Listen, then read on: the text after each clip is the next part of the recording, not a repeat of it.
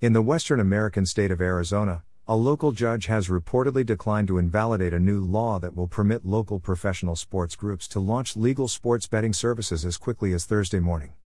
According to a report from the Associated Press News Service, the Yavapai Prescott Indian Tribe had asked Maricopa County Superior Court, Judge James Smith, to provide an injunction that briefly avoided enterprises such as the Arizona Diamondbacks baseball franchise from offering sports betting.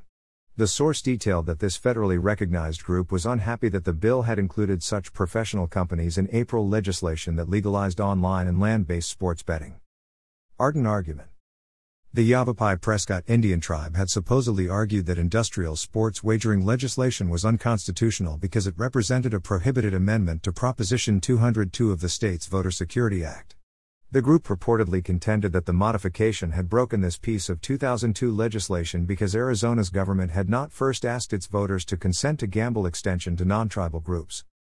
Negative reception. Judge Smith reportedly used a unique Monday session to rule that they had not contravened Proposal 202 because it was designed to regulate the types of gaming enabled in tribal casinos and did not concern sports betting.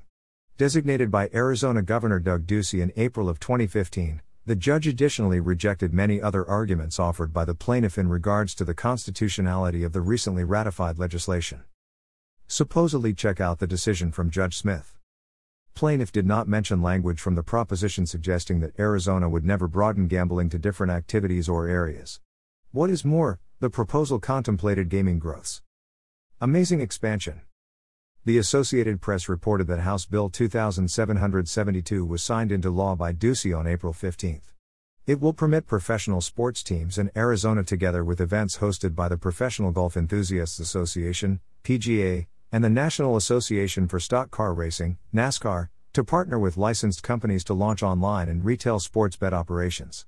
In concert with this relocation, the Republican politician administration purportedly inked new gaming compacts with most of the state's 22 people. Although, with the significant exception of the Yavapai Prescott Indian tribe, which permitted them to include baccarat and craps to their currently unique slot, poker, and blackjack offerings. Great progress. Constantine John Karamargin functions as a spokesperson for Ducey. He reportedly discussed that these revised gaming compacts followed five years of negotiations between the governor's workplace and Aboriginal leaders throughout Arizona, leading to 10 people being granted online and retail sports wagering licenses. Karamargin supposedly told the news service. Today's ruling is not simply a win in court but a win for Arizona. A significant amount of work by varied stakeholders has carried out Home Bill 2772 in the amended tribal state gaming compacts. This judgment means that it will enable work to continue. Dash. Share on Facebook. Share on Twitter. Share on Pinterest. Share on LinkedIn. Share via email. Share on Tumblr. Share on Google. Share on Reddit. Dash. Dash. Dash.